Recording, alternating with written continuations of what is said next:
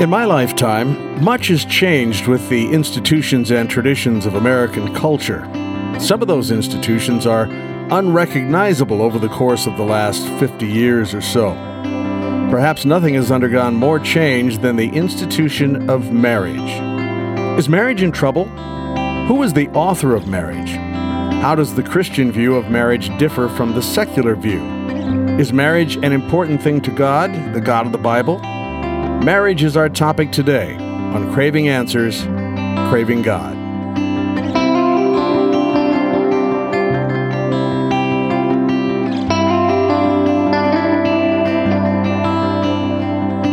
I'm Chuck Rathert with Aaron Mueller. Aaron is the pastor of St. James Lutheran Church in Glen Carbon, Illinois.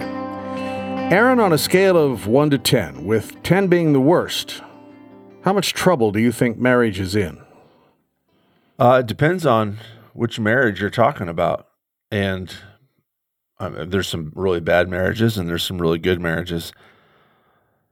Most marriages, I would think, most normal marriages are a mixture of good and bad or of being in trouble and being successful. Um, I think that the key to having a good marriage is to realize that your marriage is in trouble, to realize that there are forces at work trying to undermine it. Now, your question was about marriage in general. I know. I can't hardly think about that without thinking about my specific marriage, though. Marriage is in trouble. Marriage has always been in trouble. There's always been it's it's always been hard for human beings to sacrifice themselves for another person, to, to give up their rights, to, to love and serve other people. Um, but marriage is also doing great things. Marriage is also, there, there are lots of successful marriages, and you're never going to get rid of it because it's programmed into who we are as human beings. To, You're not going to give me a number, are you? no, no, no. I kind of some things can't be, you know, mathified. Some things can't be quantified. quantified yeah, and you know, in, in sort of formula formulaic ways. Well, if I were putting a number on it, it would be closer to 10 than closer to 1 in my lifetime. And of course, what do I know? Everybody has a fairly small sample size of experience through the course of their life. Depends on what things are like culturally in your town or your church or whatever. But I can remember when it was frowned upon for people to get divorced. That was that was a public failure when that became noticed to everybody. I can remember when sleeping around was a really bad thing, uh, extramarital affairs and things like that, which seem to be uh, almost the the letter of the day these days. It's changed a lot in my lifetime, and I'm assuming that this has all had a substantially negative effect on the institution of marriage, at least in our country. Am I overstating it?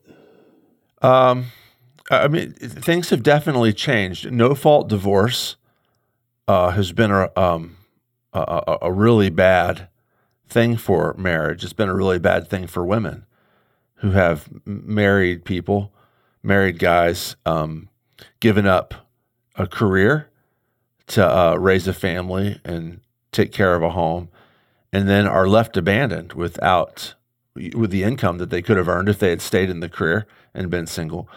Um, to, to break covenant without any reason at all has created a culture where covenant breaking is expected. That's true. I, I hesitate to paint the past in rosier colors than it was. I, you know, to, to say that marriage used to be good a hundred years ago and now it's bad.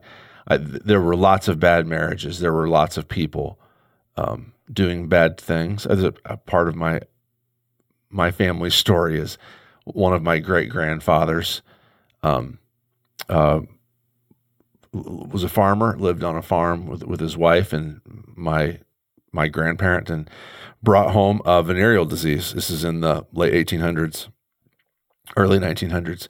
Brought home a venereal disease, and um, my great grandmother ended up divorcing him because she got he got her sick.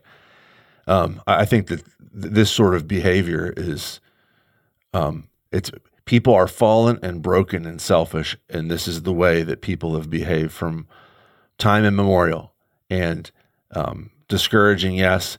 Uh, have there been changes recently? Like I said, uh, within the past generation or so, uh, to marriage, uh, an attitude towards marriage. Yes, very much so. We're, our, our individualism is becoming celebrated in ways that it maybe wasn't 150 years ago. But um, marriages have always been in trouble. It's always been hard work to be married. It's never been, uh, you know, you can just set it on autopilot and let's go. It's always been difficult, and that should be encouraging to us too. It's not. It's we're not. You know, we're not reinventing the wheel. We're not breaking new ground. We're doing things that, you know, being married involves behavior patterns and relational patterns that go back millennia, and God invented it, and there, there's a good way to do it, and we don't have to figure out what that way is. We just have to practice it. Well, you anticipate my next question. You said God invented it. My question was if marriage had an origin, when was it originated and who was the originator? You say God originated marriage. Yeah, and I shouldn't maybe have used the word invented because that, that that's the gives kind of the vibe of, you know, God is sitting around thinking, "All right, I got these humans I created with something that they can do to I don't know, make kids and not get lonely at night and those sorts of things. Actually, it's it's it's less that God invented marriage and more that marriage flows out of his character. And not just marriage too. Marriage is probably the closest picture we get of the character of God in this way. But but I realize we have a lot of listeners who aren't married, that we have some single listeners and uh, I'm not saying anything that doesn't apply to them as well. That God the, the Christian God is not this big man up in the sky. The Christian God is three persons, eternal, completely and infinitely in love with each other the Father, Son, and the Holy Spirit. There's never been a moment when the three of them have not been completely entranced with each other's company, in loving each other, in serving each other, and being with each other. When God decided to make human beings, the Father, Son, and Holy Spirit made us in his image to look like him. Male and female, he made them. Genesis 1:27 says, God made us, he designed us for relationship. So marriage isn't something that was just made up. Look, it's not it's not some sort of like societal institution that was just made up by human beings, you know, for convenience. It's not something that's evolutionarily grown into. That's that it's something that, that goes it's it, it goes right to the heart of who we are as people made in God's image. And um, I, I, do a lot of premarital counseling, marital counseling. People they they crave good marriages. People who are single many times long to be married. People who are married many times long to have good marriages. And they're all looking for the same thing. They know deep down inside that there's something, I'm not going to use the word magical because that's very rom commy, although there's something about rom coms that taps into this as well. They know there's something deep and profound and cosmic and real, capital R real, about human relationship. And that's because we were made for it, we were designed for it not everybody was designed to get married. Everybody was designed for relationship, though, and marriage is one way, one excellent way that we experience this. So, is the origin uh, God creates Adam, then God creates Eve from Adam, and their husband and wife? Is that the origin? Yeah, it goes back right to the very beginning. There was never a human being that wasn't designed for relationship. So, what would you say to me if you could read my mind? I'm, I suspect that most people who don't necessarily follow your line or agree with your line of thinking are thinking to themselves, oh, well, I've heard enough. I'm out of here. Because if God made Adam and Eve, and if that's the origin of marriage, that's too narrow for me. I want to be able to get married and divorced and get married and get divorced and maybe play around a little bit on the side. And, you know, that's what I want to do. So it's important to me to think of marriage as a civil institution not a divine institution. What would you say? Um, God invented both of these things. There's not like a separate world where you have like um, divine world here and civic world here, supernatural world over here on the left, and natural world over here on the right. Dividing the world up in, in that those sorts of categories, uh, you know, sacred and secular, It's very much an enlightenment thing. It's not the way the world has ever worked up until the past 200 years. And I can make a good argument that it hasn't worked very well with us. This dividing okay, our lives make that up. argument. I want to hear it. D- dividing our lives up was maybe take us a little bit far afield. I'll try and keep us close to home to some extent. Dividing our lives up into sacred and secular has meant that people, um, there's, a, there's a lot of options here, but one, the two big broad options on the ends of the spectrums are people are like, I don't need any sort of supernatural world. I don't need God. I don't need any sort of like deep cosmic meaning that's bigger than my own existence. So I'm going to live life in the here and now based upon just what I see and experience. And what that leaves people with is this sense that I don't have purpose. I get up, I go to work, I make some money so I can buy some gas to get up and go to work the next day. And I might have a few pleasures along the way. I might have some good food, I might have some sex, I might take a vacation, but that's my life and it has no more meaning bigger than that. And there's this is one of the things that we as a secular society have bought into. And you can say, okay, but there's a faith world. This is this is extreme. The faith people are over there. You know, they've got that covered. So you look over there at a lot of faith people, and you have people who um, uh, uh, they don't think that the environment matters. They don't think that relationship matters. They don't think that um, uh, jobs really matter. I kind of grew up in a church like this where you have to go to a job to make money eh, to, to, provide for yourself. But ultimately, what's really real is this the, the sacred world, the spiritual world. And so you get people who are living half lives on both sides. You get the secularist who's missing out huge portions of his uh, what he knows, what he uh, not not knows, but what he intuits is deep, meaningful things. I, I just maybe I mentioned this in here before. I'd be surprised if I hadn't. I was just having a conversation with a group of people recently about a podcast I listened to, uh, This American Life, and um, is um, um, a segment hosted by David Ke- David Kestenbaum, who's a, a, physicist, nuclear physicist, and also a host of um, um, a radio host on, on the show This American Life. He does a fantastic job, but his belief that there's nothing immaterial, there's nothing sacred out there, there's nothing spiritual out there means that he views his own daughters as and his or his own he's got two kids at least he did at the time of this recording he views them as in his own words machines I, I bet that when he tucks them into bed at night, he has a hard time thinking of them as two machines that he's putting away for the night.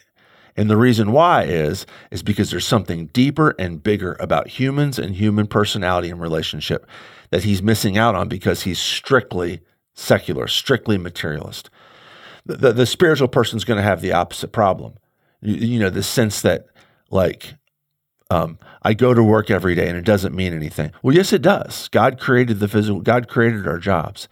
So I, I just don't think it works. It also, uh, if I can talk about one person in the middle of those spectrums, the person who tries to live in both worlds, who tries to say, uh, spiritual life is important to me, physical life is important to me, but the two of them never intertwine. They never meet. And so they live dual lives where they can live for money, they can live for uh, self aggrandizement, they can live for um, uh, whatever. How, they can live for sex or for good food or for vacations. But then they can turn the switch and all of a sudden be spiritual go to church or for an to, hour on Sunday. Yeah, or go to go to mosque or go to synagogue, and they can be spiritual, or they can do their meditation. A lot of times, I think about, um, and I, I this, this is an old illustration coming from me. Um, I think about the Beatles, you know, and uh, especially the Beatles that, that, you know they break up, and in the 1970s, I was talking to my daughter um, once about George Harrison, and uh, you know, the Eastern religion life that, that he was involved in, meditation and those sorts of things, completely divorced from his day to day life where he was sleeping with his friend's wife. And those two things, he could separate those things. But what that does is it just tears you apart. You're living. This is this is why we have identity crisis, is because we take our identity and we split it in half. These sorts of things, and um, I, I, the best thing to do is to say, we are both spiritual, physical beings. We live in a sacred, secular world. We live in a divine and Actually, I would just be comfortable saying the entire world is divine. Gerard Manley Hopkins said the world is charged with the grandeur of God. Marriage is the same way. Marriage is sacred, it's also civil. Marriage has to do with souls, it has to do with bodies, it has to do with money, but it also has to do with emotions. It has to do with relationship, it also has to do with housekeeping. And to divide those two, to, to say which one is it, it's actually it, be, it makes best sense when it's both. And you know, you don't really have to do that we do it to ourselves. Yes. We don't have to divide all these it's artificial, things yeah. It's art yeah, artificial. So uh, I guess Adam and Eve debuted the one man, one woman model for marriage. However, in 1 Kings 11, verses 3 and 4, we read Solomon had 700 wives and, just to make sure, 300 concubines. How is it that the one man who received the gift of unprecedented godly wisdom managed to collect a thousand wives and concubines. Because even wise people are stupid sometimes. Even wise people are foolish. And Solomon, is he a good guy? It's a very complicated question. Uh, Solomon, um, the Bible describes him as being a wise man. And yet, when given the absolute power of being king of this little nation, he does what men do when you give them absolute power, which is he collects money and women and he de- destroys the lives of how much? So it's a thousand women. Were any of them happy? Were any of them fulfilled? Almost certainly not. So, uh, doing what what what we would call sexual assault, forcing women into a harem. Uh, it's a horrible thing. It's a horrible thing, and um, the the fact that he that, that he's described elsewhere as wise because he did make some very very wise decisions doesn't mitigate at all that he he, he trashed the institution of marriage, and he did it to his uh, to, to his own downfall. He did not die a happy man. He did not die with a happy family. Um, his son loses the kingdom. Um, the Bible describes uh, him as uh, slowly degenerate. Solomon is slowly degenerating away from wholeness and happiness and peace to a life of idolatry, almost certainly to his own desires, and b- becoming less than human in, in, in, his behavior. And so, uh, yeah, that's a bad thing. That's so sad. It is super sad. And I people will ask me sometimes. So this is a lot of people who are, who, who are familiar with the Bible will say, um, "What's the deal with all these bad people?" And the Bible's you know supposed to be a good book, and uh, your religion is supposed to be a good religion. What's the deal with all these bad people? And this is a good time to stop and say, my religion is filled with bad people, of whom I am just one of them. And I, am no different than Solomon. I'm a jerk too. Um, hopefully, um, it could also be described from time to time as wise. But, but thankfully, ultimately, God is not evil, even though his human creatures are. Uh, God is faithful and God is good and even when Solomon and Aaron Mueller aren't. It's a good way to gauge God's mercy because we are, after all, all jerks. Yeah. yeah. And most of us, if we had an opportunity to deal with a real jerk, would just, yeah, I'm done with you. And God doesn't do it that way. No, He keeps on loving Solomon and us. So I don't think we can talk about marriage without talking about sexual immorality. Um, one man, one woman for life. It's kind of, I think that's qu- kind of the maybe oversimplification of a biblical or a Christian moral right. perspective on marriage. But right away in the beginning, when God makes covenant with Abraham, and then uh, Sarai can't have children, so Sarai gives Abraham her handmaiden. So Abraham goes into the handmaiden. Well, that seems like that should have been a red light. Seems like Abraham should have said, "Oh no, that's not the one man, one woman principle." Uh, David, David has many wives. David uh, sees Bathsheba, and all of a sudden he decides he have, has to have her. Doesn't he? Doesn't seem to have a very good understanding of one woman, one man. So if Abraham, Father Abraham, or King David or as you and I both know, we could go on and on about the people who have violated the sure, principle. If yeah. it's okay for them. Why is it a problem for us? Why can't we do that? Well, it's not okay for them. That's what we're talking about Solomon is that um, ah, David was still described as a man after God's own heart. Yeah, God is gracious and merciful to people who sin. I, you know, the odds that uh, the odds are high that many of our listeners have cheated on their spouse. This is just the statistics, right? If God treated us the way we deserved, we would all be dead. But God is still gracious and merciful. He's still good to his fallen human creatures even when they rebel against him.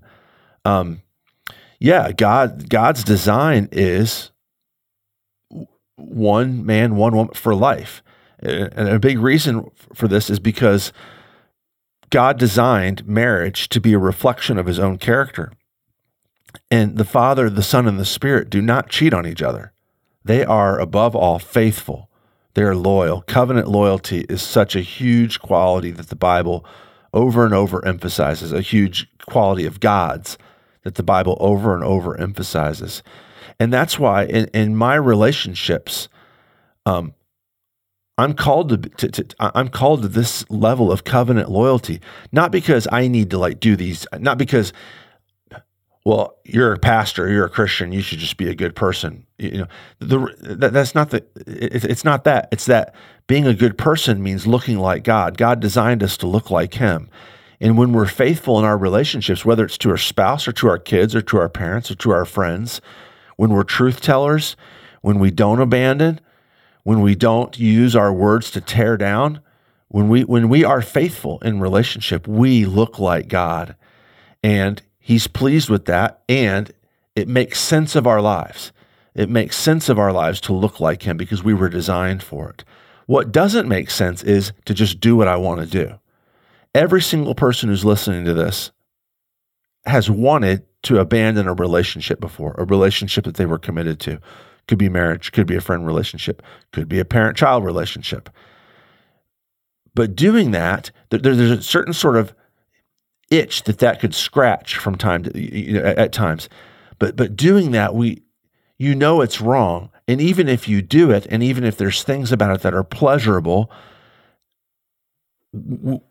there's a part of it too. Well, I mean, one thing we do now is we pretend like it doesn't matter to hurt other people. Like I have to do what's right for me, and this is just it's it's it's it's just you see people with trails of hurt hurt lives behind them because they just do what they want to do. It's easy to see from the outside that being unfaithful is bad. It's hard for me in my relationships. Sometimes I'm like, well, I just have to do this. I just have to like cut this person off. I just I'd be really happy if I could cheat on my wife. Um, it's easy for me to feel like that. It's hard for me to see that sometimes that that's actually going against what it means to look like God. And so, in our marriages, in our relationships, this opportunity to look like God is a can't miss opportunity. We get to be faithful because God's faithful. We get to look like Him because He wants us to look like Him. Revelation 19, verse 7 says, Let us rejoice and exult and give Him the glory, for the marriage of the Lamb has come, and His bride has made herself ready. Then in Revelation 21, verse 2, the Apostle John writes, And I saw the holy city, New Jerusalem, coming down out of heaven from God, prepared as a bride adorned for her husband. So, this makes me think that the concept of God as husband and church as bride was a concept that preceded the marriage concept of Adam and Eve, two human beings, that looking at Adam and Eve is really like looking at a shadow of the big reality of God and his people. Am I on the right track here, or can I make that comparison? Yeah. So, so the uh, actually the very beginning part of the Bible does it does two things. One that which you already talked about. The thing that you're talking about is at the end of Genesis two, God, you know, creates this man and woman, puts them together, and um, says, "Therefore, a man will leave his father and mother and be joined to his wife, and the two will become one flesh." Paul in Ephesians 5 says that that's actually talking about Jesus and the people he's going to save, the, his, his people, uh, Christ in the church. And so marriage is like like you said? That's a good. It's an echo. It's a shadow. Uh, I'm not saying at all that it's unimportant, but I'm saying it's an echo or a shadow of God's plan to join Himself to His human creatures, to be in relationship with them. The other thing that we've already talked about, that the other uh, the facet of the diamond of marriage in Genesis one is is that God says, "I'm going to make humans." He doesn't say I. He says, "Let us." Plural, make humans in our image male and female, he made them, which tells us this is the very first chapter of the entire Bible that God created the first husband and wife to be an image of him. It's not it's not just the case in Genesis 1 that me that I individually am an image of God. It is the case though that I in relationship with Angela and by extension my kids, my friends, uh, my neighbors. I, in relationship, am an image of God. God created us for self sacrificial service and relationship. And so both these things are the case that when we're in relationship, when we're married, we are reflecting the love, you know, A, the love the Father, Son, and Holy Spirit have for each other, but B, what you brought up, the love that God has for his human creatures as well. And both these things are at the heart of the human experience. So, so can I conclude uh, all of us, everybody listening to us, can think of somebody whose marriage has failed or whose marriage is now in trouble. Um, but we can also, if we work a little harder, think of married couples that we know, that we've known for a while, whose marriages are wonderful. Um, they're good. And when you think about that husband and that wife, you almost can't think about the one without thinking about the other. There is a dividing line there that really can't be found. So when you look upon that, go ahead, listener, and think of those two people right now. Do you get a peek at the divine? Do you get do you get a chance to see something there that is more than just boyfriend and girlfriend or or, or whatever? Yeah, for for sure. Like like we've been talking about, that's designed to echo the divine. And when you see it, when you experience it, it's it taps into that deep sort of when you see somebody. Um, my my grandfather did this. My grandmother had dementia. She got dementia in her nineties, and he refused. I'm not saying this is the right thing for everybody, but he refused to put her into assisted living. He wanted her at home, and so he spent, and this probably shortened his life as well. He spent his his 90s, the early part of his 90s, taking care of her. He gave up his life so that she could be at home and she could live in the house that she had lived in since World War II. When you see something like that, when you see somebody do the hard thing and say, I'm committed to this person, it would be culturally fine. Nobody would nobody would question me at all if I just used some of my savings and put her in an assisted living home. I could visit her maybe once a day, and then I could go and I could have my friends and I could have my life and I could take trips and those sorts of things. Nobody would have nobody would have faulted him. Why did he do that? I mean, the short answer is he loved her. But that's just that's just that, that's just code. That's just shorthand for he and she had reflected the, the, the interpersonal life of the Trinity for seven decades. And he wasn't going to abandon that. He wasn't going to abandon that. And that, whether he realized he was reflecting the interpersonal life of the Trinity or not, is not the point. There are Christians who have great marriages, Christians who have bad marriages, of course. There are unbelievers who have great marriages. All of them are reflecting the interpersonal life of the Trinity. That's why it's so attractive to us. That's why the desire for like this wonderful, romantic, fulfilling relationship is so powerful for Christians and non Christians alike. It's because we crave looking like the God who designed us to look like Him. And um, when you see it, it's amazing. You're right. It, it's, it's a wonderful gift. But I will say this my grandfather and my grandmother had to work at it. Their marriage was not an easy one. It wasn't just sunshine and roses. They had, um, uh, you know, they had struggles and they had fights and they had disagreements and they had resentments that they grappled with and battled through. And that's what, to go back to what I said at the beginning, every great marriage recognizes that it's not a great marriage. it takes work. So, in closing, let's imagine that we're uh, talking to a husband today or a wife, and they're listening, and they're in that place where the the self centered part of them is saying, "You gave it your best. You just need to get out. I just need to, I just need to end it. I don't want to end it, but I got to do something. I just need to get out." Maybe they have some close friends who are saying to them, "You know, he's a jerk. She's a jerk. Whatever. You just need to get out and move on." And now they listen to this conversation and they view the question through the lens of what the scripture has to say about marriage and some of the things that we've talked about. And it gives them pause to kind of reevaluate their feelings about what they're going to do next. What would you say to that husband or that wife? I would say it's good to pause. Um, I would also say that I can't pastor anybody you know, through a microphone. So I don't know what they're going through or what's happened. There are things that happen in mar- there are things that happen in marriages, uh, specifically uh, sexual immorality, adultery, which are so which can be so devastating. It's not a rule that you have to get divorced. There are some really wonderful, strong marriages that have survived uh, infidelity, but Jesus does give permission, and so I would want to talk to them and find out their story and where they're at and where their heart's at.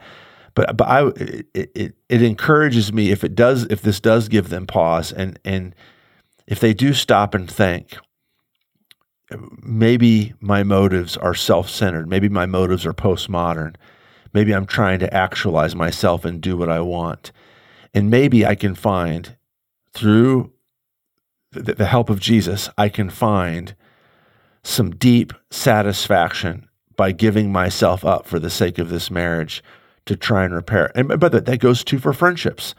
Don't just abandon your friendships when things go south.